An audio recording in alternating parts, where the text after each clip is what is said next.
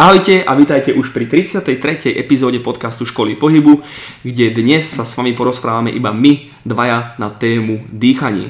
Konkrétne vám bude rozprávať najmä Tomáš, pretože Tomáš je na dýchanie veľký odborník, čo uvidíte sami.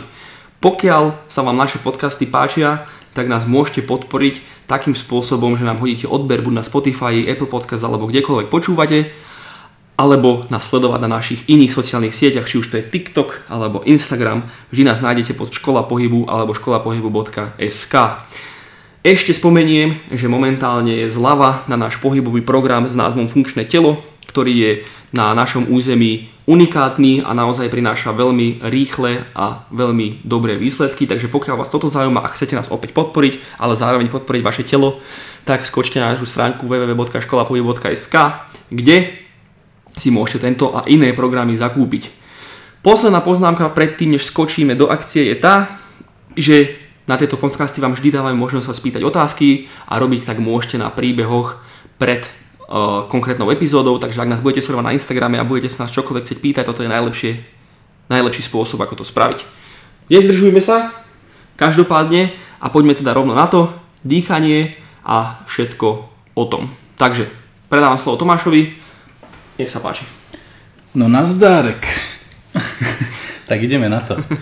V podstate, čo sa týka dýchania, je to veľmi vďačná téma. Aj keď mnoho ľudí by sa spýtalo, prečo dýchanie, veď predsa dýcham, tak je to úplne automatická vec, ktorú vykonávam a nepotrebujem o tom vedieť nič viac.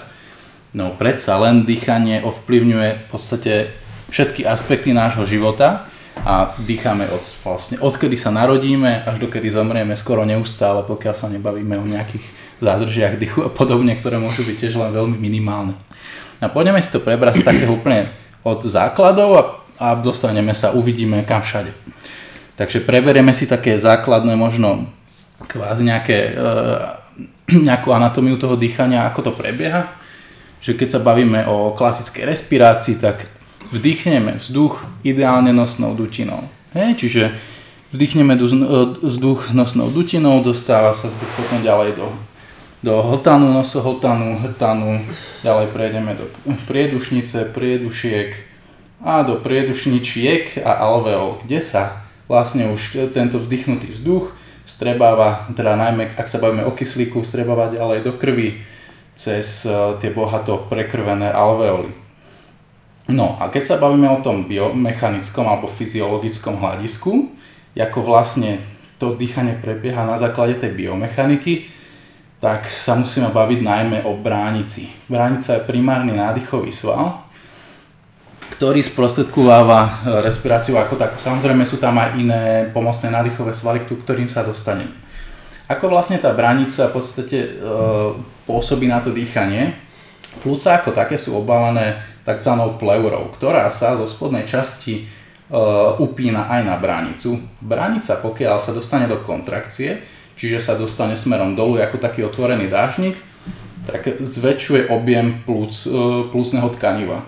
Čiže v podstate sa zväčší objem plúc a čo sa stane je to, že tlak v plúcach bude o niečo nižší než je tlak atmosférický. A tým pádom častice vzduchu prejdú do našich plúc pomocou nádychu. Čiže to je taký úplný základ, ako ten nádych prebieha. Samozrejme, popri tom fungujú aj ostatné svaly, ako pomocné nádychové svaly, čiže aj svaly okolo krku, rebier, vonkajšie re, medzirebrové svaly a všetky svaly, ktoré pomáhajú zväčšiť objem hrudného koša. No a keď sa bavíme o výdychu, tak je to presný opak. Čiže bránica sa dostáva do relaxácie a objem plúc sa v podstate stlačí, čím sa ten tlak v plúcach zmení na väčší oproti vonkajšiemu prostrediu a vzduch sa dostáva smerom von. Uh-huh. A tým pádom máte ostatné pomocné výdychové svaly, pomáhajú stláčať hrudný kôž a tým vyprázdni v podstate tú hrudnú dutinu od uh, toho vzduchu, ktorý chceme momentálne vydýchnuť. Áno. Možno by si mohol iba v rýchlosti vysvetliť, e, ako presne funguje tá akcia bránice, mm-hmm. lebo to, keď to tak počúvam, tak to znie trošku naopak. Vieš, že sa zrelaxuje a tak vytlačí vzduch, mm-hmm. keď som to povedal hlúpo. Áno, áno, je, to je také, také trošku paradoxné. Bránica ako taká v podstate predeluje hrudnú a brušnú dutinu. Môžete si to predstaviť ako taký dajme tomu, že dážnik alebo, alebo nejakú plachtu, ktorá pri kontrakcii sa v podstate oploští. Čiže tá bránica sa dostane smerom trošku nižšie a zatlačí aj v podstate vnútorné orgány smerom dolu do panového dna a jak som spomínal, teda zväčší to objem tej hrudnej dutiny. Kedy si bola taká hračka, pamätáš si ju? Taký, vyzerala ako taký kondómik trošku, taká plastová a keď si ju zatlačil, tak potom vyskočila. Pamätáš mm-hmm. si to? Čo si ak, si to, ak si to niekto z vás pamätá, tak to vyzeralo presne ako to máš opisuje. Malo to tvár ako dážnik keď ste ho zatlačili, tak sa vyrovnala a to je v podstate bránica. Presne tak, čiže pri tej kontrakcii sa bránica keby dostane smerom dolu a tým pádom e, sa trošku oploští. A pri tej relaxácii práve sa dostáva do toho relaxovaného stavu, kedy sa, kedy sa z nej stane taká oválovitá štruktúra. Hej, čiže v tom resting tone je bránica vyslovene skôr ako taký kvázi zavretý dážnik, a keď sa nadýchujeme, tak je branica otvorený dážnik. Uh-huh. Keď to má uh-huh. veľmi v jednoduchosti povedať. Uh-huh.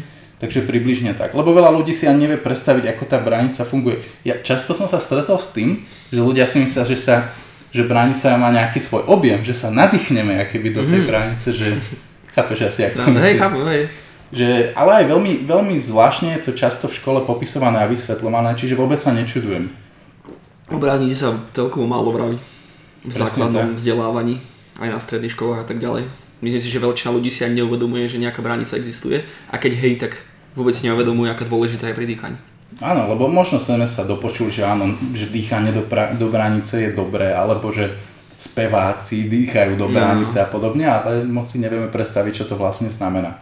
Takže znamená to toto, čo som momentálne hovoril. Uh-huh. No a teraz by sme sa mohli trošku porozprávať o nejakých najčastejších poruchách dýchania, Poruchy dýchania ale neznamenajú e, ochorenia v podstate dýchového systému. Poruchy dýchania sú skôr nejaké viac menej funkčné poruchy alebo niečo, čo nie je charakterizované ako choroba. Že to je trošku rozdiel. Myslíš nejakého... Príklad. Napríklad. Uh-huh. Dá, dám príklad poruchy dýchania, príklad ochorenia. Porucha dýchania môže byť napríklad hyperventilácia, uh-huh. uh-huh. o ktorej sa určite budeme baviť a ochorenie môže byť napríklad astma, môže to byť chronická obštrukčná choroba plus a tak ďalej. Jasne. Hej, čiže to, toto je rozdiel medzi tým.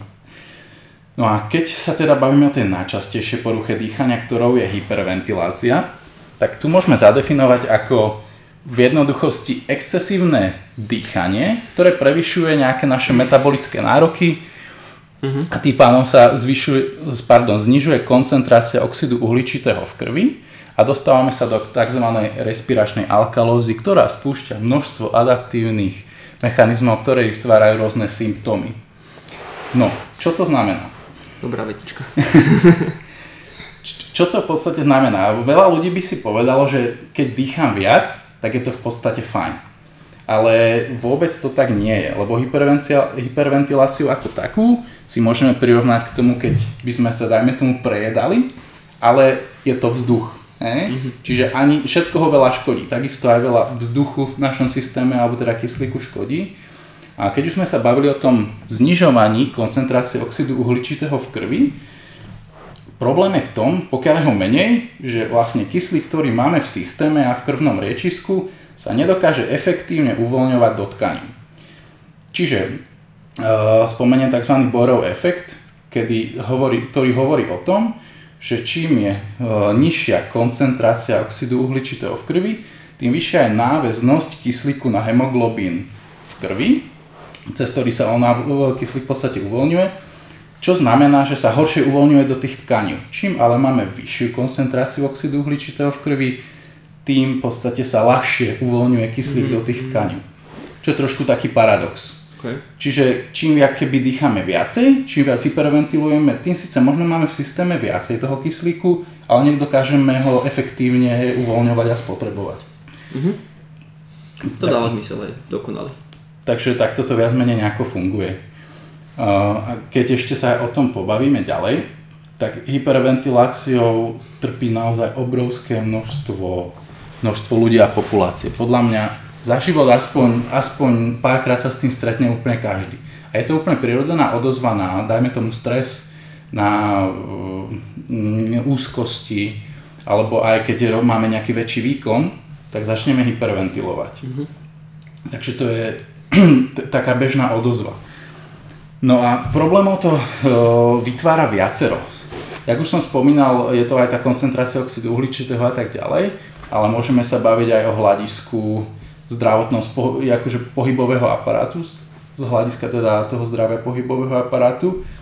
A to je to, že pri tej hyperventilácii pardon, začíname zapájať prílišne pomocné nádychové svaly napríklad, aj bráni sa prestáva fungovať optimálne a často začíname vtedy dýchať ústami, čomu sa tiež ešte neskôr trošku vrátim.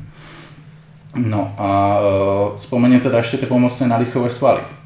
Keď ich máme preťažené, tak často sa ľudia môžu stiažovať na bolesti hlavy, krku, pliec, trapezov a tak ďalej, pretože keď už som spomínal, že primárny nádychový sval je tá bránica a pri tej hyperventilácii ona buď nepracuje optimálne alebo nestíha, tak tie pomocné nádychové svaly, ktoré sú okolo hrudníka, krku, jak som spomínal, či už teda je to veľký, malý prsný sval, môže to byť sternokleidomastoideus skalený a takéto svaly okolo krku a hrudníku začnú byť preťažené, pretože oni zväčšujú objem tej hrudnej dutiny, vyťahujú tie rebra smerom nahor a tým, aké by sa zväčšuje ten objem.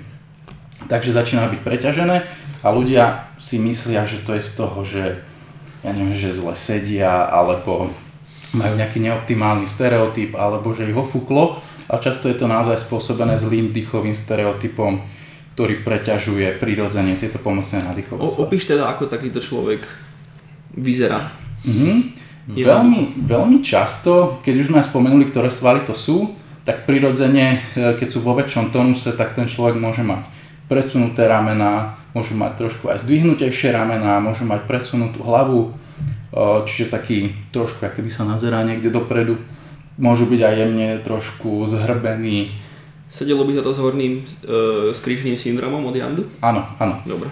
Hej, v podstate viac menej to sedí na horný skrížený syndrom. Chcel som to vyjadriť, aby ľudia aj fyzioterapeuti a iní odborníci, ktorí počúvajú tento podcast si, si uvedomili, že že presne tieto funkčné kompenzačné vzory, alebo ako to mám nazvať, to je jedno, môžu vznikať práve dýchaním, presne ako v veľa epizódach spomínali, že dýchanie je ovplyvne všetko. Presne tak, presne tak. A možno si teda povedzme, že ako, ako vyzerá nejaké teda, alebo čo, čo je časté pri tom, keď má človek neoptimálny dýchový stereotyp, môže to byť napríklad teda dýchanie ústami, môže to byť rýchle dýchanie, pohyb prevažne hornej časti hrudníka, hlasné dýchanie počas kľudu. To si veľmi často môžete všimnúť, že človek až tak dýchčí. Čo môžu, veľmi často sa to stáva pri ľuďoch s takou morbidnou obezitou a tak podobne, mm-hmm. kedy naozaj počujete veľmi, veľmi silné dýchanie. Uh, môže to byť časté zývanie, vzdychanie, uh, alebo aj znateľné nádychy pred rozprávaním, čo osobne až tak často sa s tým nestretávam. Znateľné nádychy pred tým, ako ideš rozprávať. Aha, aha, že povieš vetu a predtým takéto mm. Rozumiem. A tak ďalej. Rozumiem, a začne človek ďalej rozprávať ďalšiu vetu. Mm-hmm. Môžu to byť aj viditeľné pohyby tela po pridýchaní, že tá dýchová vlna je prílišne viditeľná na, na tom našom pohybovom systéme, alebo paradoxné dýchanie, čo je uh, opačná akoby funkcia. Čiže bránica väčšinou pri tom paradoxnom dýchaní pracuje presne naopak. Mm Čiže pri nádychu práve, že keby vtiahneme brucho a pri výdychu ho vypučíme. Je? Že toto často je u žien, veľmi často. To je zaujímavé. Lebo ženy však sú zvyknuté, že chcú byť pekné, chcú mať keby tie presypacie hodinky v trupe, jasne, tak snažia sa mať stále keby zúžený ten pás a môžu si takto vybudovať to paradoxné Aby ten človek potom nadýchne, keď tá bránica funguje naopak, ale... No, pomocou tých pomocných nádychových svalov. Čisto len? Hlavne, no. Ja najmä, čiže vtedy často taktiež veľmi tuhý hrudný kôž, však už je to veľmi, veľmi časté, že majú stuhnuté trapezy, hrudný kôž, prsia. To je zaujímavé. Čiže... To by som ani nečakal, že sa dá. No, to je celkom taký paradox, ale uh-huh. tak vieme si to všimnúť, však aj keď si uh, spomenieme kulturisti, ktoré robia vákum, mm. vieš niečo podobné, uh-huh, takisto, uh-huh. že vieš to držať a vieš aj dýchať, ale je Jasne. to skôr cez tú uh, hornú časť tej hrudnej dutiny. Jasne. Okay. No a čo môže takéto dysfunkcie spôsobovať? Spomeňte nejaké veci, môžu to byť hormonálne zmeny, môžu to byť aj spracované jedlá alebo prejedanie napríklad. Mm-hmm. Môže to byť aj excesívne rozprávanie, pretože vtedy samozrejme máme väčšiu potrebu sa nadýchovať. Môže to byť úzkosť, stres, nejaká trauma. Môže to byť aj uh, zaužívaná myšlienka toho, že, že excesívne dýchanie má nejaké benefity, lebo podľa mňa často to počúvame, že že zhlboka sa nadýchni mm-hmm, a tak mhm. ďalej. K tomu sa tiež ešte dostaneme. Môžu to byť aj zle vetrané priestory, čiže ten uh, pomer tých vzduchových plynov nemusí byť ideálny. Môže to byť astma alebo nejaké genetické predispozície, rodinné návyky, čiže keď zrkadlíme nejaké vzory od svojich rodičov a podobne. Mm-hmm. Takže je toho naozaj veľa, ale našli by sme ešte asi nejaké ďalšie veci. Mňa by zaujímalo, že ako môže nejaký, nejaká genetická danosť, ktorá ovplyvňuje muskulatúru hrudníka alebo štruktúru hrudníka, čiže nemusí to byť mm-hmm. svaly, môže ovplyvniť dýchanie. Mm-hmm. Vieš, ako máš ten, napríklad ten spad, vpadnutý hrudník. Mm-hmm, mm-hmm. Aj ma to napadlo, jasné. Mm. Môže to určite ovplyvniť tú, ovplyvniť tú respiráciu, len uh, ťažko povedať presne akým spôsobom, lebo každý na to môže zareagovať trošku osobitne. A samozrejme bude zmenšený celkový objem plúc. Čiže ten človek asi nebude ani úplne vhodný na nejaké dosť vytrvalostné aktivity, aspoň zo začiatku, kým sa na to nejako neadaptuje. Mm-hmm. A tiež dajme tomu, môžu niektoré svaly pracovať excesívne skrz to, že môže tam byť menší pohyb toho hrudného koša, než by byť mal. Mm-hmm. Takže tiež si myslím, že tam môžu prebiehať takéto adaptívne mechanizmy. Jasne. Predpokladám, že podobná odpoveď bola aj, keby som sa pýtal na zranenie. Napríklad mm-hmm. niekomu si zlomia rebra alebo e, bude mať nejaký silný damage. Mm, jasné, pokiaľ má človek zlomené rebra, tak to dýchanie určite bude o dosť plitkejšie počas tej liečby.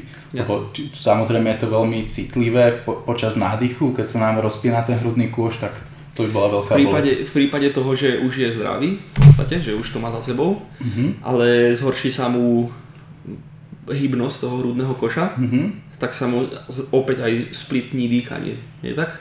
Presne tak, presne tak. Môže to mať aj takýto opačný efekt. Hej. Presne, môže to byť takto opačne previazané. Takže to si dal veľmi dobrú poznámku. Čiže, čiže smola.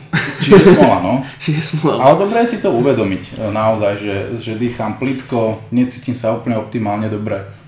Hej. Takže začať s tým trošku niečo robiť. Vidíš, tak to možno predbehnem. Uh-huh. A keby predbehnem, ak chceš sa tomu ešte povedať neskôr, tak mi povedz, ale uh-huh. čo teda človek, ktorý mal takéto dýchanie, hej? Ale, mm. nemo, ale dajme tomu, že teda fakt má nejaký štruktúrálny problém s hrudným košom alebo čo. Hej, mm. že je si vedomý toho, že dýcha zle, ale moc ten hrudný koš neotvorí. Mm-hmm. Má nejakú možnosť to zlepšiť takýto človek? Akože podľa mňa vždy je hlavne aj možnosť e, trošku viac ten hrudný koš časom, časom otvoriť, mm-hmm. čo môže spraviť trošku rozdiel ale isté veci samozrejme neoklameme. Pokiaľ je tam nejaká veľká štruktúrálna adaptácia, tak s istými vecami sa musíme zmieriť. Mm-hmm. Ale vždycky sa dá pracovať aj s tou kadenciou toho dýchania a tak ďalej, že trošku sa prispôsobíme na pracovanie s tými dýchovými plynmi. Hej. Že môžeme sa prispôsobiť na väčšie koncentrácie oxidu uhličitého a podobne. Dobre, Napríklad. a sa mi tlačia tie otázky teraz. No. vieš, že, vieš, že kedy si dávno sa riešili vo veľkom a teraz je to taká možno polomóda u niektorých najmä žien, ale videl som to aj u mužov, mm. to sú korzety. Mm-hmm. Samozrejme, že ja mám svoj názor na to korzety a určite som si istý, že to negatívne ovplyvňuje dýchanie, hlavne pokiaľ ti to stlača hrudný kôž a mhm. obmedzuje mm-hmm. funkciu bránice. Mohol by si ale ty zo svojho odborného hľadiska povedať, že ako moc. Mm-hmm. Ako moc? A či sa mýlim? Možno sa mýlim. Takže podľa mňa sa nemýli, že ono aj záleží, jak, jak moc ten korzet stlača tú brušnú dutinu alebo kde už si to dáme. Ono záleží, kedy to použijeme a či to použijeme správne. Ak tento korzet alebo opasok použijeme napríklad na človeka, ktorý je po ja neviem, operácii o, diskov, čiže platničiek, tak je to v podstate na mieste, aj mal nejakú pomyselnú stabilitu a tak ďalej. Ale vždy z dlhodobého hľadiska je to trošku nevýhodné, lebo ad 1 si zvykáme na to, že nemusíme toľko používať tie svaly okolo trupu, čiže naozaj oni dokážu trošku atrofovať, a ad 2 áno, obmedzujeme si aj, e, keď je to prílišne stiahnuté, tie prirodzené pohyby hrudného koša, ktoré by mali byť teda v podstate pri tom nádychu naozaj rozšírenie do všetkých smerov. Aha. Ale si spomínal teraz aj brucho, to je samozrejme tiež zase iná téma, mm-hmm. kedy kedy sa ti obmedzuje tá funkcia tých, e, teraz horšia ti funkcia tých e, brušných svalov, Mhm. mm-hmm. ale tak mi napadlo, že predsa len málo kto si uvedomuje ten vzťah medzi, medzi, medzi vzduchom a medzi, tým, medzi tými viscerálnymi tekutinami, teda Mhm. vnútrobrušnými tekutinami. Predsa len takýmto stiahnutím obmedzuješ aj pohyblivosť tých vnútrobrušných, tej vnútrobrušnej tekutiny, nie? Čiže Mhm. te- teoreticky máš tam menej objemu celkovo, mm. tak Mhm. aj to by ti mohlo obmedziť to, tú kontrakciu tej bránice, nemám pravdu? V podstate áno, minimálne bude ťažšia tá kontrakcia, pretože tam dávame externý odpor.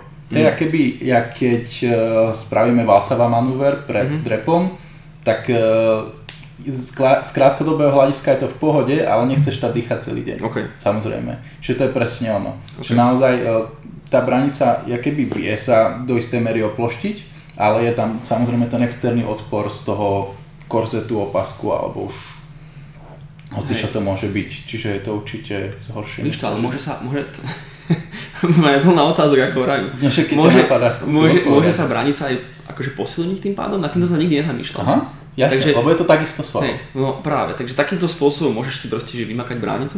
V podstate áno, akože videl som rôznych ľudí, ktorí napríklad robili aj dýchanie s nejakým externým odporom, že zvyšovali to, ten Áno. externý odpor. Či už aj len takéto klasické, čo osobne to moc nepoužívam, ale že ležíš na zemi, na chrbte a použíš si nejakú externú váhu na brušnú dutinu a snažíš sa teda popri tom nádychu zdvihnúť. Čo samozrejme nie je úplne optimálne, lebo sa naozaj sústredíš len na ten predozadný pohyb a nie na ten laterálny, ale áno, je to... Použiješ korzet. Použiješ korzet, pou, alebo môžeš použiť nejaký expander, ktorý si dáš okolo Hej. tej hrudnej A, ak, aký, prečo? Aký to má význam? Samozrejme, že každý sval má zmysel posilňovať, ale a čo získaš veľmi silnou bránicou? Mm, v podstate z toho respiračného hľadiska tam asi nepríde nejaký gigantický rozdiel, ale Čiže ju posilníš ako stabilizátor. skôr, Nie? skôr z hľadiska toho stabilizačného presne. Možno sa oplatí spomenúť, že bránica slúži aj ako stabilizačný sval, takže Presne tak, aby sme to tu trošku doplnili, tento kontext. presne tak, Ale bránica pôsobí aj na toto. Nedokáže robiť aj aj, tak? Naraz, tú istú chvíľu. no. To som sa dočítal. Akože je to, je to určite problém. Keď sa nad tým zamyslím, mm, ťažko povedať, ale e, optimálne asi ťažko. Optimálne asi nie. Tak predpokladám, že keď ideš nejaký, spravíš presne, ak si spomínal, Valsavov, Mhm. Valsavov manúver, uh, tým pádom využívaš bránicu v tomto prípade najmä na stabilizáciu, Áno, áno. tak potom už neuvoľníš tú bránicu, Presne. lebo by si sa rozpadol pred tým repom. Teda Presne, presne, lebo však vtedy vyslovene sa nadýchneme, zavrieme si tú príklopku, ten tzv. epiglotis sa to volá, čo zatvára tú e, dýchaciu trubicu, zvýšime tlak a snažíme sa udržať Hej, pomocou tej vzos- zosunutej bránice. Možno ešte v rýchlosti iba vysvetliť, čo je to ten Valsov manúver, aby ľudia chápali. Mhm. Používa, akož prevažne sa to používa teda najmä pri cvičení, pri, dajme tomu, keď robíme nejaké ťažšie silové cviky, drepy, mŕtve ťahy, už hoci čo s väčšou váhou, tak e, ide o to, že sa nadýchneme a ono sa to môže interpretovať rôzne, ale ide najmä teda o ten dých, môžeme pri tom pracovať so spevnením brušnej dutiny, pozíciou a tak ďalej, ale nadýchneme sa a v podstate ten nádych zastavíme, zväčšíme tlak, zatneme sa a ideme do daného, daného cviku. Presne. Čiže tým, pardon, tým zvýšime kvázi ten vnútrobrušný tlak, aby sme udržali stabilitu k- najmä driekovej chrbtice. Áno, áno, že, že presne vytvoríme si taký prirodzený opasok tej, z tej brušnej dutiny, ale znútra. Presne. Že zväčšíme ten tlak e, brušnej dutiny. Tak, o, už ma nenapadajú teraz otázky, takže môžeš smelo pokračovať ďalej. OK, uh, prejdeme si teda, mm, prečo by sme mali dýchať nosom a nie ústami. Dobre. Čiže prečo nos? Uh, nos ako taký pôsobí uh, na veľa poliach. Čiže ad 1 zvlhčuje vzduch a 2 filtruje vzduch, sa- samozrejme cez chlpy, chlpky a tak ďalej. Ďalšia vec je, že aj pomocou teda hlienov uh, zachytáva rôzne nejaké ne- nežiaduce látky, či už nejaký prach, častice malé a tak ďalej. Uh, toto je ďalšia z vecí. Aj, e, jak už som spomínal, to oteplenie toho príchodzieho vzduchu není taký studený. A jedna z veľmi dôležitých vecí je tá, že v prínosných dutinách sa tvorí oxid dusnatý. A ten sterilizuje vzduch. mm-hmm. príchodzí. Je veľmi dobré iba spomenúť teraz, že všetko menuješ mm-hmm. a myslím si, že to je jasné, ale možno to niekomu nedojde. Toto sa deje v nose Presne. a v ústach nie. V ústach ani jedna z týchto vecí sa nedie. Presne tak. Čiže preto je veľmi dôležité prirodzene dýchať nosom, lebo je to taká prirodzená ochrana a taká fakt, že ja keby filter, je to prirodzený filter. Ja keď máte v, v aute pelový filter, tak, e, alebo hociaký iný, tak e, nos je prirodzený filter pre ten príchodzí vzduch. Tak. Kedy sa naozaj očistí, sterilizuje, oteplí a prichádza už ten konečný produkt do našich plúc. A keď dýchate ústami, čo veľa ľudí dýcha, tak od všetky tieto možnosti prichádzate. Čiže je tam aj väčšia, väčšia možnosť e, toho, že vdychnete ten studený vzduch, že tam neprejde k žiadnej filtrácii, vdychnete nejaké cudzie teleso, nejaké častice. Samozrejme aj keď už, sa, keď už sme v tejto koronovej dobe, tak horšie spracujete v podstate nejaký ten príchodzí vírus alebo baktériu, keďže, ak som spomínal, ten oxid dusnatý má aj na toto efekt, že dokáže do istej miery sterilizovať aj tieto veci. Čiže keď dýchate nosom, dokážete sa trošku lepšie obrániť aj proti takýmto respiračným infekciám. Mm-hmm. Takže na toto to má určite efekt. Kdežto ja hovorím tými ústami, to je problém. A ďalšia vec, čo je problém, je ten, že dýchanie ústami má prílišne malý odpor. Čiže už, už samostatne dýchanie ústami spôsobuje tú hyperventiláciu, keďže je to prílišne rýchle a nemáme taký odpor ako cez tú malú nosnú dutinu. Mm-hmm. To je jedna vec. Ale keď už ujdem trošku ďalej, tak ďalší problém je ten, že dýchanie ústami, najmä ak sa bavíme o vývoji, ako aj u dospelých to robí rozdiel, uh, mení tvar ústnej dutiny. Čiže keď nedýchame nosom, ale ústami, tak ústna dutina sa často stáva v podstate ušou a vyššou. Mm-hmm. Čiže uh, podnebie sa stáva vyšším, najmä teda keď spomenieme deti, často ten, to dýchanie ústami zhoršuje formovanie tej ústnej dutiny. Čiže môžu mať krivé zuby, že je tendenciu potom nosiť nejaký strojček, môžu mať uh, trošku uh, zasunutú sánku dozadu, predloženú tvár a to je často takisto problém. Len spomeniem, že tejto tematike sme sa viac venovali, myslím, že dve alebo pár epizód dozadu s, s Monikou Deckou, ktorá je šikovná stomatologička. A práve aj tomuto sme sa venovali, takže pokiaľ vás táto téma zaujíma presne dopodrobná, tak smelo ale až keď si to dopočúvate samozrejme. Tak tam sme sa tomu venovali naozaj celkom intenzívne Monika tam dávala veľmi zaujímavé pointy aj zo svojej praxe, keďže robí najmä s detičkami, takže to bolo veľmi výživné. Uh, čiže ako spomínam toto. Uh, a vlastne to, že dýchame ústami, teda z, z, zužuje aj tú danú uh, nosnú dutinu. Tak som hovoril, že sa zužuje v podstate to podnebie, tak podnebie ako také už je veľmi priamo pod tou nosnou dutinou. Čiže keby sa zatláča a zmenšuje sa ten priestor, cez ktorý dokážeme vdychovať. Uh-huh, uh-huh. Čiže môže byť ten nádych veľmi problematický. Čiže uh-huh. niekto doma často zapchatý nos, môže to byť aj vyslovene takáto obštrukcia. Ale môže to byť aj obštrukcia aj na jasné, môže to byť spôsobené alergiou, môže to byť spôsobené hocičím iným, ale často je to aj týmto. Takže toľko k tomu, prečo dýchať nosom. No a môžeme prejsť aj k tomu, že psychické zdravie a dýchanie. Jasne. To je taká častá téma, o ktorej sa... Veľmi dôležitá téma. O ktorej sa všetci bavíme veľmi radi. Takže keď už som spomínal, že hyperventilácia je často spojená s úzkosťami, je to taká spätná väzba, lebo napríklad samotná hyperventilácia môže spôsobiť úzkosť, ale aj úzkosť môže spôsobiť hyperventiláciu, čiže je to také previazané. A prečo je tomu tak? Keď dýchame rýchlo, tak e, spúšťame si tzv. nervus sympaticus, čo je v podstate čas autonómneho nervového systému, ktorý nás dostáva do nejakej pohotovosti. Čiže keď, e, samozrejme v prírode je to úplne prirodzené, keď chceme utiesť pred nejakým nebezpečím veľmi v rýchlosti, tak sa nám teda zlepší nejaký metabolizmus glukózy, aby sme mali lepšie vyživené tie kostrové svaly, zvýši sa krvný tlak, tep, Čiže naozaj, aby sme sa dostali do toho výkonu rýchleho, dostali sa od nebezpečia a dostali sa do samozrejme nejakej lepšej situácie, kde môžeme potom odpočívať, schovať sa. No, lenže e, my ľudia sme v tomto stále v dnešnej dobe, keďže prežívame stále taký podprahový chronický stres a tento nervus sympaticus je podprahovo hyperaktívny stále. Čiže si spôsobuje, spôsobujeme tú tzv. hyperventiláciu. Čo, je e, čo spôsobuje aj často tie úzkosti. Mm. Jak som spomínal, že ľudia môžu mať skrz tú hyperventiláciu úzkostné stavy, panické poruchy a tak ďalej. Takže toto je taký častý problém. Tak, a presne ako sme spomínali, uh, fú, máme už 30 zriedských epizódu a typol by som, že v 10 aspoň z tých 33, čiže tretine sme spomínali vždy ako vedomým dýchaním môžete zvrátiť či už uh, držanie tela a tak ďalej, a tak ďalej, a tak ďalej, to je jedno, teraz do toho mhm. nebudem úplne zabrdať.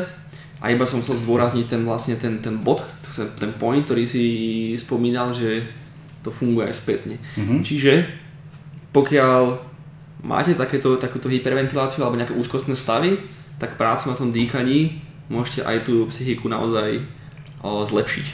Určite. Určite to vieme do istej miery zlepšiť. Uh, ale uh, veľa ľudí to berie často aj trošku skepticky, ale naozaj je to veľmi rýchly a účinný nástroj. Naozaj si tým dýchaním vieme veľmi rýchlo uľaviť od takýchto stavov. A zase spomeniem možno trošku takú, takú srandu, taký cherry pick. že ľudia, ktorí majú panické záchvaty, e, často začnú hyperventilovať. To si môžete všimnúť, že keď má niekto panický záchvat, tak začne veľmi, veľmi silno a rýchlo dýchať, ale plitko. Tak. A tam sa zase deje to, čo som spomínal na začiatku, že z tela sa dostane preč ten oxid uhličitý, a potrebujeme ho nejako dostať naspäť. A čo ste určite podľa mňa videli, možno aj naživo alebo v nejakom filme, že takíto ľudia si dajú do ruky sáčok a začnú dýchať do neho. A vdychovať spätne ten vzduch. A to je presne o tom, že sa zväčší tá koncentrácia oxidu uhličitého prirodzene vydýchnutým vzduchom a ten vdychujeme naspäť, aby sa táto rovnováha vyrovnala a prekonali sme tento panický záchvat. Mm-hmm. Že to je taká sranda.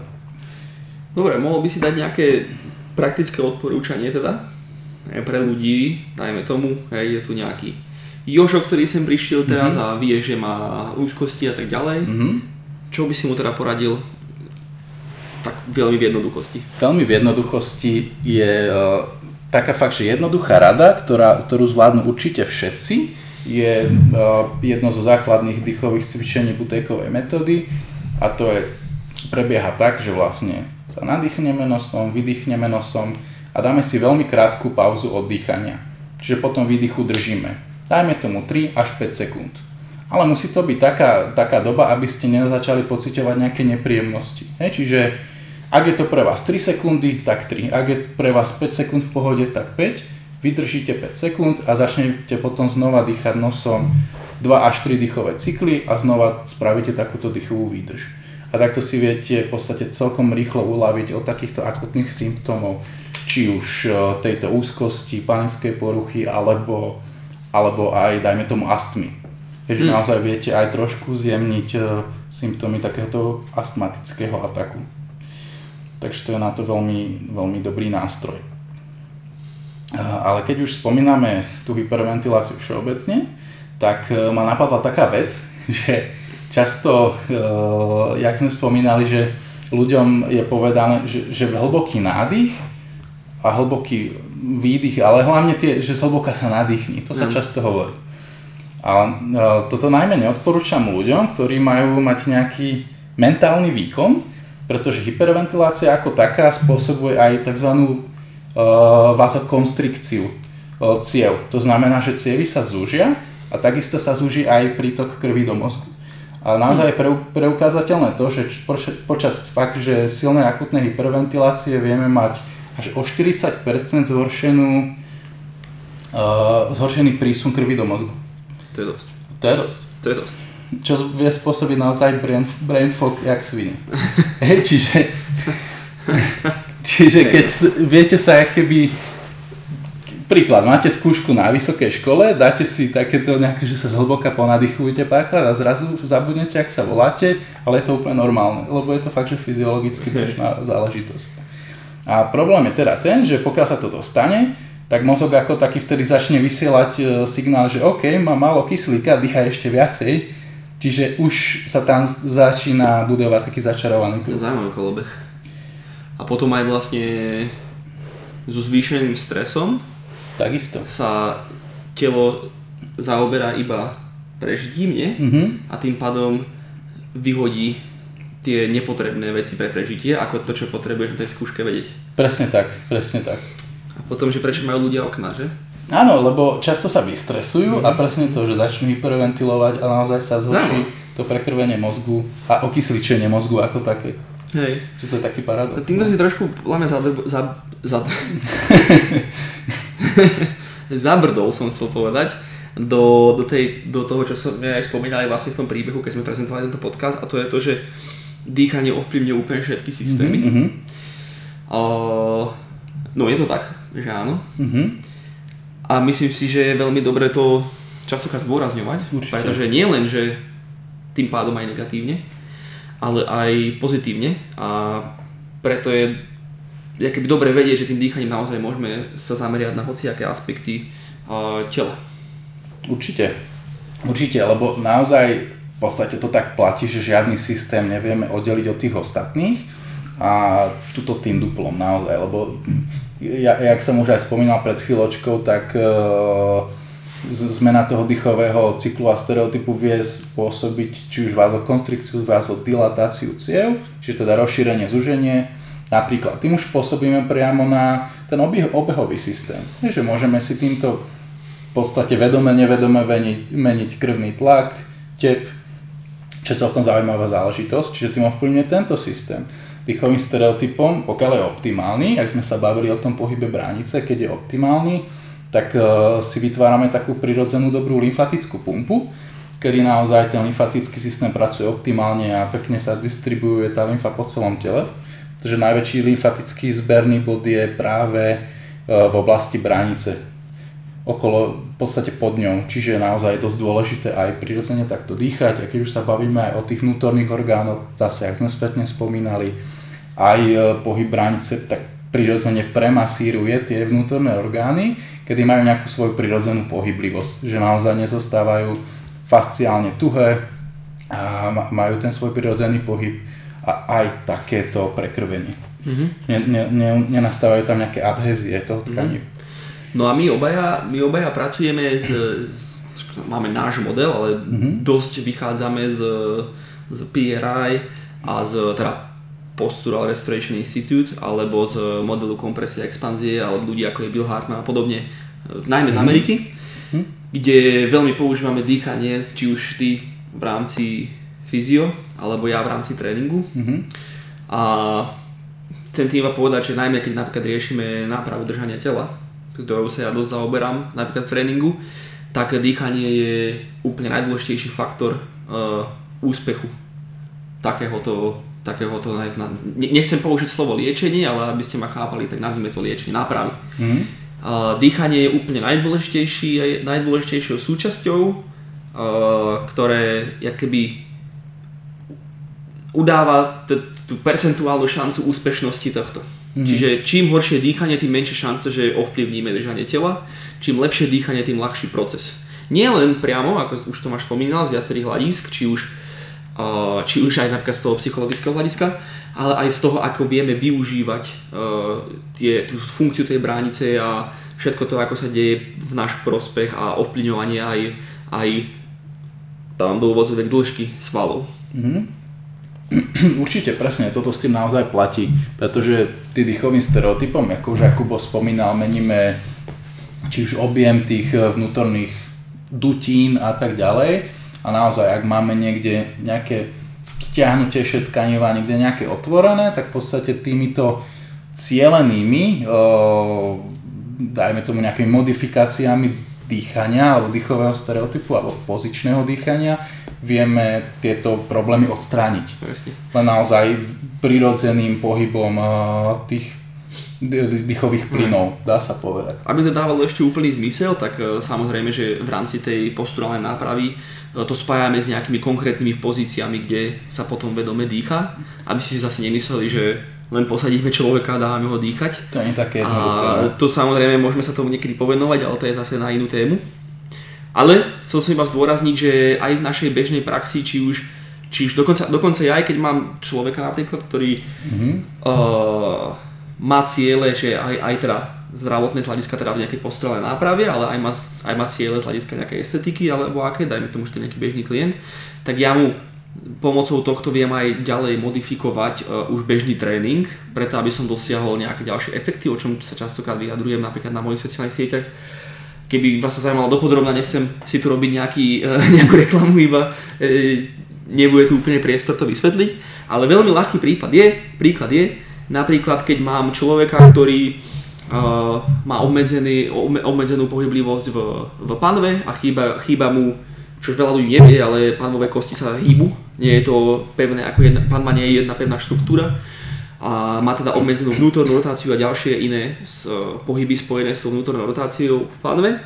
Tak napríklad tým, že ja mu dám objekt medzi nohy a namiesto hlbokého drepu robíme drep do polovice, kde ideme buď dole s nádychom, alebo ideme dole s výdychom a tej dolnej pozícii sa nadýchujeme, tak tým vieme uh, pozitívne ovplyvňovať aj tieto akoby nedostatky s tým, že stále budujeme všetky tie ciele, stále to má aj estetické ciele, aj teda tú hypertrofiu alebo silu alebo čokoľvek, ale zároveň aj pomocou teda modifikácie dýchania v konkrétnych pozíciách vieme mať aj pozitívne efekty na držanie tela.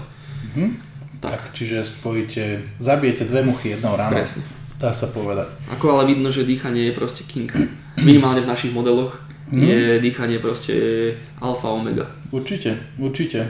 Samozrejme, že je to základ, ale vždy tam zohráva úlohu, jak už Jakub hovoril, pozícia tela a tak ďalej, gravitácia, v aké sme pozícii, že ako, ako to pôsobí na naše telo a tak už sa s tým dýchaním hráme ďalej, keď už sa bavíme o tom biomechanickom hľadisku.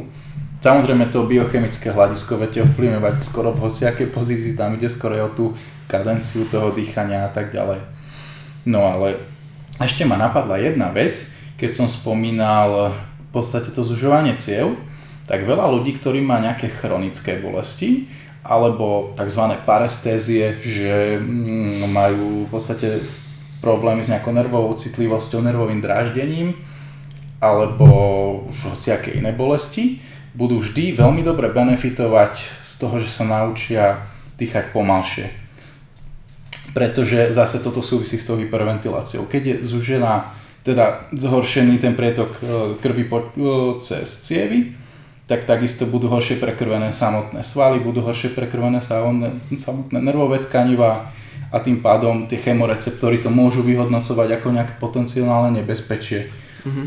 Čiže pre ľudí trpiacich chronickou bolesťou najjednoduchší nástroj je naučiť sa dlho vydychovať. To je naozaj veľmi, veľmi jednoduchá, dobrá rada, ktorú viete zaimplementovať a naozaj to bude mať vždy len pozitívny efekt. Takže tak. Právna ochranná vetička je, že toto nie je návod, ako si liečiť chronické bolesti. Áno, jasne, že to nie je návod. Jasne, že nie. To Ochron... som naučil no. z amerických podcastov, kde vždy musia kde vždy áno, musia pre istotu povedať, že nedávajú odporúčania a podobne a že nie sú medickí experti. Myslím, my, že... my to robiť nemusíme, ale... Mne sa zdá, že najmä doktor Huberman to robí vždy na začiatku, že to podcastu povie, že áno, nie sú to medical advices, ale bla bla bla, áno. Že to ne, nesúvisí to s jeho praxou na Stanforde a tak ďalej. Čiže sa tak treba chrániť. Ale áno, chronická bolesť je samozrejme veľmi extrémne komplexná téma, ale toto je ale taký... Ale za pokus človek nič nedá, to je to. A hlavne toto pomôže, je veľmi, pomôže. presne toto je veľmi jednoduchá vec, ktorú vie spraviť naozaj, naozaj každý. Hej. Ešte možno posledných pár vecí, ktorým by som sa chcel povenovať, je ešte aj chrápania a únava. Lebo veľa ľudí si neuvedomuje to, že keď v noci chrápeme, tak taktiež je to istá forma hyperventilácie alebo akého chybného toho e, poruchy dýchania alebo dýchového stereotypu. Keďže pri tom chrápaní, buď teda zase, jak hovorím, je to hyperventilácia, alebo môže sa stávať aj to, že naozaj sa to dýchanie zastaví. Čiže je tam to dýchové apnoe počas spánku. E, a to sa môže stať tým, že, sa, že zapadne v podstate zapadnú nám horné dýchacie cesty, či už jazykom, pozíciou tých dýchacích ciest a tak ďalej, čiže človek sa môže tak trošku pridusiť počas spánku, nemusí, si, nemusí si to ani všimnúť, ale títo ľudia sa často zobúdzajú veľmi unavení a celý deň sú ďalej veľmi unavení a nevedia prečo, mohli, mohli spať dlho, ale vďaka tomu, že dajme tomu chrápali, dýchali ústami, mohol ten spánok veľmi nekvalitný. Čiže pre každého, má problém s chrápaním, určite je veľmi dôležité to začať riešiť. najmä z toho dlhodobého hľadiska, lebo môže to, môžu sa z toho vynúriť iné nejaké už systémové problémy, ktoré sa budú riešiť komplikovanejšie než to samotné chrapanie. Takže dajte si ad 1 pozrieť tú nosnú dutinu, či tam nemáte nejakú obštrukciu a snažiť sa učiť dýchať nosom a snažiť sa učiť dýchať nosom aj počas spánku, čo sa dá robiť či už pomocou rôznych tejpov, že si zatejpujete ústnu dutinu na spánok. Ak to nie, nejde zo začiatku úplne, lebo niekto s tým môže mať problém, tak stačí, že si pretejpujete, dajme tomu stred pier, aby ste mali prieduchy z, z oboch strán z boku a viete si tak trošku vydychovať, keby nebol dostatočný prívoz vzduchu cez tú nosnú dutinu. Alebo aspoň na istú časť tej noci si zatejpovať tie ústa a vyskúšať to. Lebo naozaj to tiež proces učenia, kedy chvíľku trvá, kým si na toto telo zvykne a aj vy. Takže to je taká tiež jednoduchá rada, ktorú môžete spraviť. No. A únava. A únava, áno, to, to s tým samozrejme súvisí, že, že ľudia sa teda môžu podiť unavení, pokiaľ majú ten mm. neoptimálny dýchový stereotyp počas spánku. Ale samozrejme aj ľudia, čo hyperventilujú, môžu byť takisto unavení. Čo už môže súvisieť, ak som spomínal, aj s tým nedostatočným prekrvovaním mozgu, môže to súvisieť s tým, že aj tie metabolické nároky sú vtedy väčšie, ale ďalšia vec je tá, že je stále aktívny ten nervus sympaticus viac, kedy to telo ide na také väčšie obrátky, že není to taký odpočinkový režim, ale skôr pohodovostný. Mm. No, takže tak. A čo, sme, čo by sme ešte mohli prebrať ako poslednú takúto tému, lebo často sa to teraz na mňa ľudia pýtajú, alebo sa to často rieši, že či je Wim Hofová metóda prospešná, alebo aký je rozdiel treba medzi Butejkovou metódou a Wim Hofovou metódou tak e, v čisto v jednoduchosti je to skoro presný opak, pretože tá Wimofová metóda je cieľená hyperventilácia, ktorú vykonávame na bezpečnom mieste v bezpečnej polohe, väčšinou v lahu, kedy nastáva dlhá dýchová výdrž. Počas tej dlhé, hyperventilácie, ktorú vykonávame pri tej Wimhofovej metóde, si navodzujeme jak už som spomínal, v bezpečnom prostredí silnú stresovú odozvu, ktorú si fakt vystrelíme celkom do výšin, ale následne prichádza veľmi silná relaxácia počas tej dýchovej, dýchovej výdrže. Čiže keby, mm, keď už sme sa bavili o tých dýchových plynoch na začiatku, čiže najprv si keby z tela dostaneme skoro všetok ten oxid uhličitý, a následne si ho veľmi silne vybudujeme a potom zase spätne. Čiže naozaj si vytvoríme silnú e, stresovú odozvu, silnú relaxáciu, silnú stresovú odozvu, silnú relaxáciu. Tým pádom, ak už sme aj mali nejakú stresovú odozvu, tak po, po týchto veľkých výkyvoch nastane prirodzená relaxácia tak či tak. Čiže to je veľmi, veľmi zvláštnym spôsobom riešené, ale je to celkom zaujímavá vec. Táto dýchová metóda pochádza akože áno, po, považuje sa za Wim Hofovú metódu, ale úplný základ má v tzv. tumodýchaní, ktoré je používané aj v joge a starých takýchto východných v podstate nejakých učeniach, kedy, sme sa, kedy sa teda títo ľudia snažili telo zahriať, spôsobiť si presne túto dýchovú, teda stresovú odozvu. No a rozdiel medzi butejkom je ten, že pri butejkovom dýchaní sa snažíme čisto zredukovať to dýchanie, že naozaj tam neprichádza k žiadnej hyperventilácii pri žiadnom z dýchových cvičení butejka a snažíme sa tam naozaj pracovať len s tým redukovaným dýchaním a skľudniť v podstate ten e, dýchový cyklus a dostať sa viac do tej odpočinkovej fáze. Pri tej butejkovej metóde by sme aj naozaj mali cítiť, keď to vykonávame správne, že že nastáva nástup toho parasympatika, teda tej oddychovej fázy a tej ukludnenej časti toho nervového systému, kedy odpočívame. Čiže naozaj e, kľud, e, e, v podstate zahriatie tela, pretože prichádza rozšírenie tých ciev, aj tvorenie slín, pretože takisto tento parasympatikus podporuje trávenie, že toto všetko by malo nastávať veľmi rýchlo, pokiaľ to vykonávame správne. Obidve tie metódy v podstate pracujú na podobnom cieli, ale tá Wim Hofová je trošku drastickejšia a používa sa často priorne pred nejakým otužovaním alebo vystavovaním sa chladu. Povedal by si, že ťa tá Wim Hofová metóda pripraví viac na stres? V podstate asi áno. Len problém je ten, že nie je to podľa mňa vhodné úplne pre každého. Keď je niekto už naozaj extrémne chronicky vystresovaný, tak e, ja by som mu úplne nedával e, ďalej takúto stresovú nálož mm-hmm. pomocou či už Wim Hofovej metódy alebo pomocou otužovania ako takého, mm-hmm. že je to veľmi také diskutabilné. Veľmi diskutabilné. Ale mohlo by to byť vhodné pre, ja neviem, dám príklad, armádu. Napríklad. Hej, napríklad. Hej. Akože má to svoje benefity, určite proti tomu nič nemám, autožovanie je skvelý nástroj, len treba vedieť kedy a ako to používať. Mm-hmm. To by som skôr tak tomu povedal. Určite. Takže tak. Super, dobre. Je to všetko, čo si chcel povedať? Asi áno. Dobre, tak potom sa dostaneme, nie že sa dostaneme, už sa dostávame, mm-hmm. k nejakým teda otázkam, ktoré sa nás spýtali naši stení poslucháči. Mm-hmm.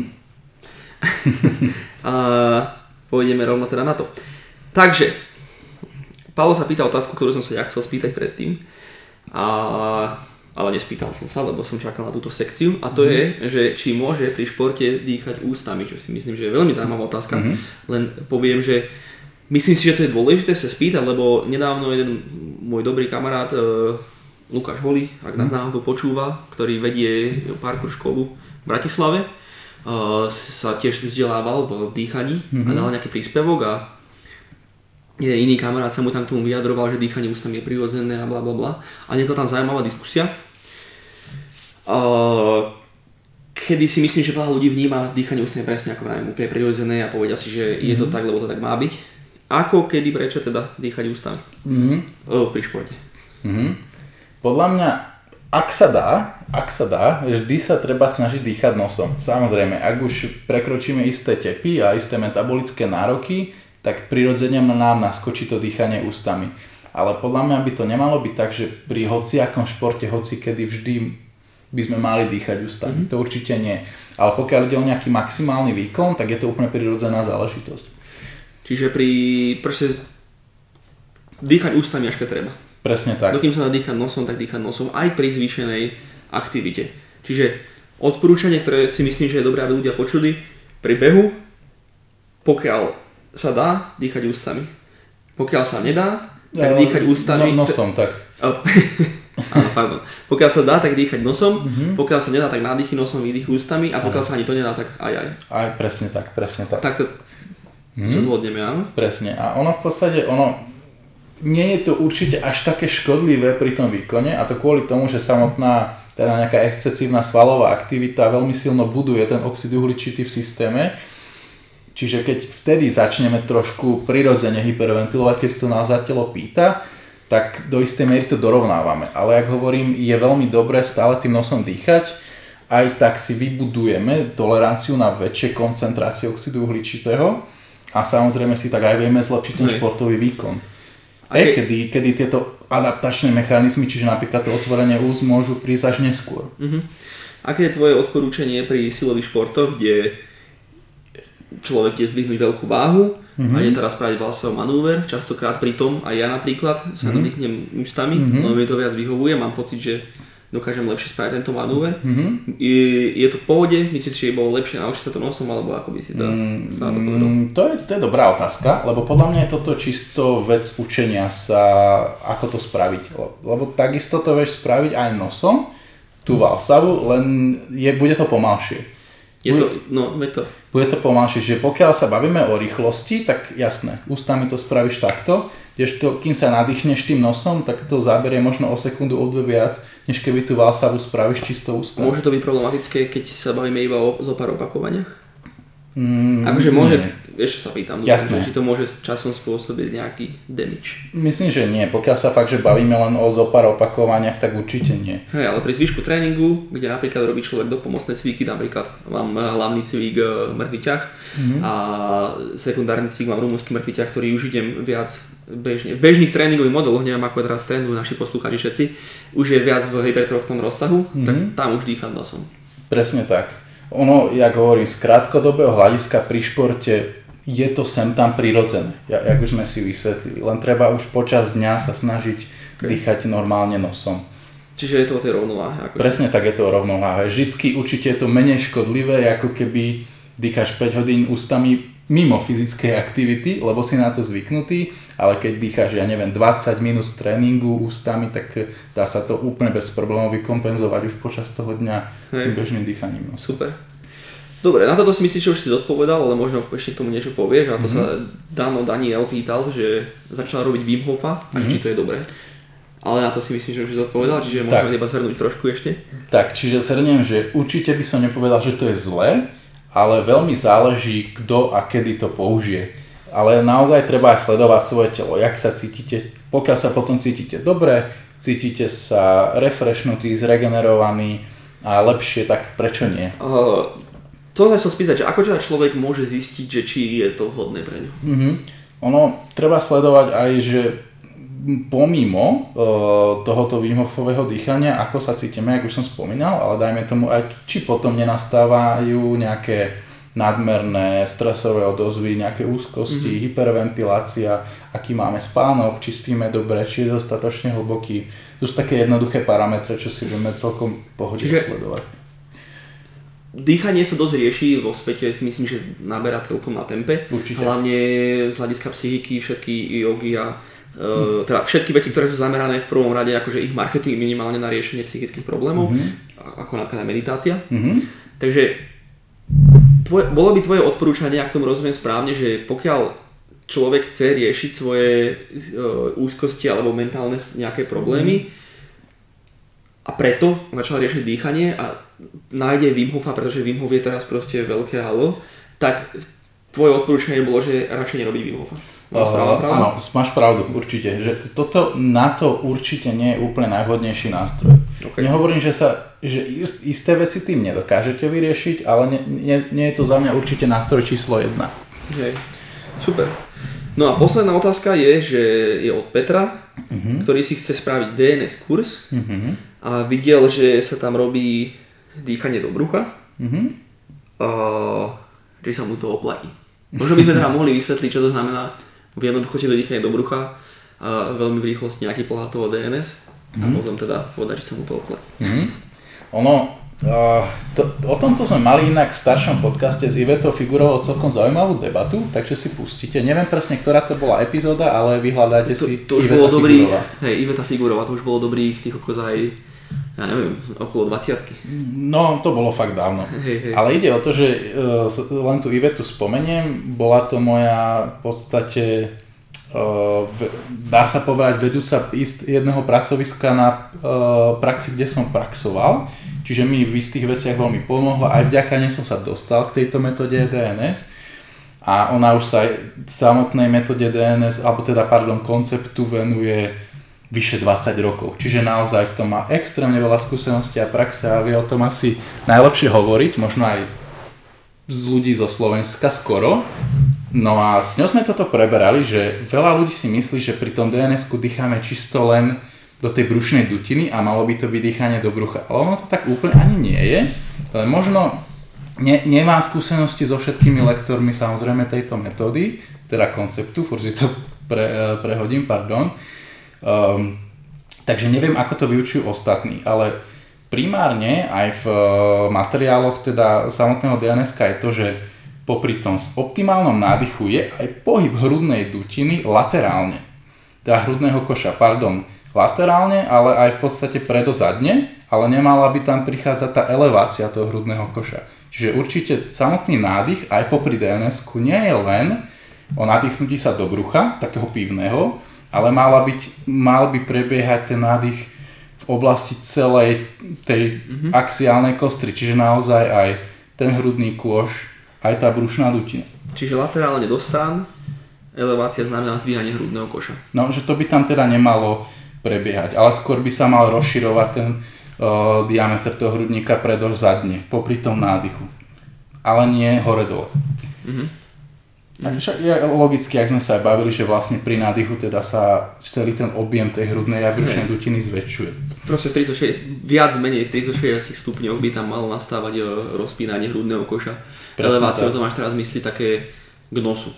A k tomu, hej, že áno, zdvíhanie hrudného koša. Mhm. No a Ok. či sa DNS oplatí? Akože za mňa asi áno.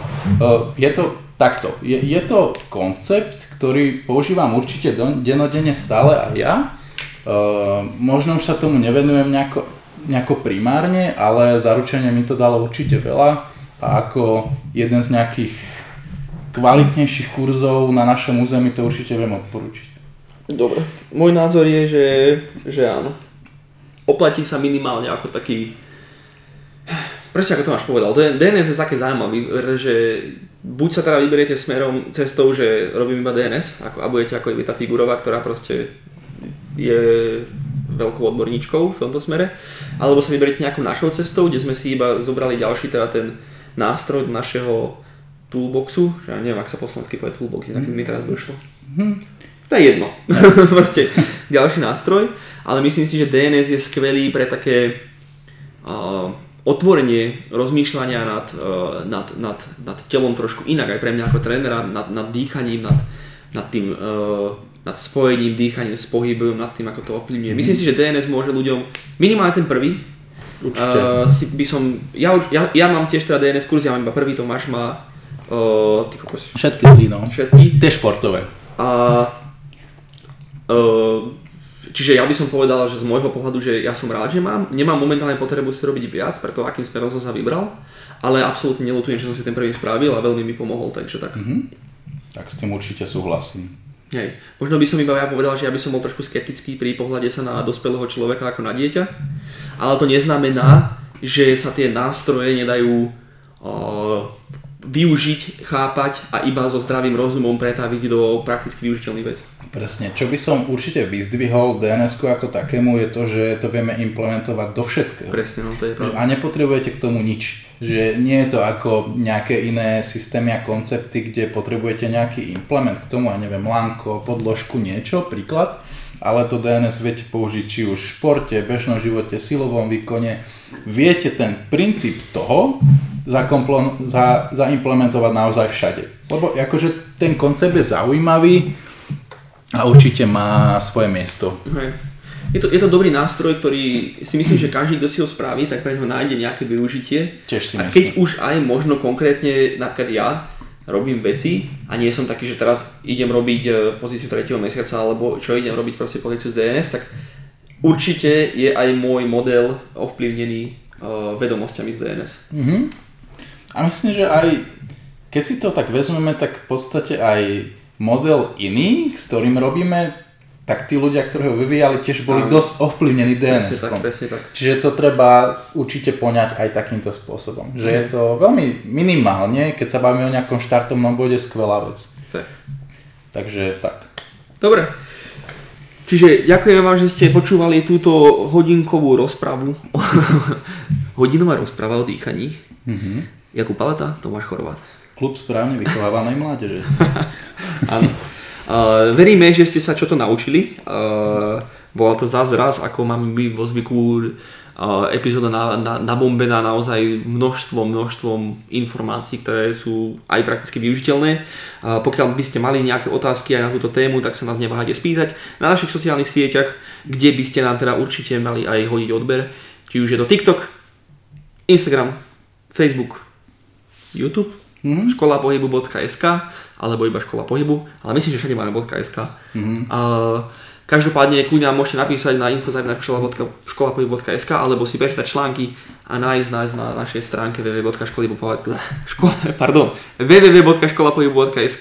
kde pokiaľ nás chcete podporiť aj inak a zároveň tým pomôcť aj sami sebe, si môžete zakúpiť naše pohybové programy, či už to bude funkčné telo 1, ktoré, na ktoré je momentálne 40% zľava, mm-hmm. čož je náš, si myslím, že akože ja som hrdý na tento program, my sme hrdí na tento program, lebo je naozaj zaujímavý a je úplne unikátny, ale veríme tomu, že prináša lepšie účinky než alternatívy, preto tak. sme ho spravili. Presne tak. A zároveň aj pokiaľ vás napríklad trápi hrb, tak tam nájdete uh, program, program Telo bez hrbu. Presne tak. A tak ďalej a tak ďalej. Uh, pre tých dvoch ľudí, čo počúvajú ešte toto outro, ešte raz ďakujeme a Vidíme sa, počujeme sa na Vždy poviem, že sa vidíme na budúce. Môžeme sa aj vidieť. Počujeme sa na budúce. Môžeme sa aj vidieť, presne. Keď nás nájdete. Tak, čaute. čaute.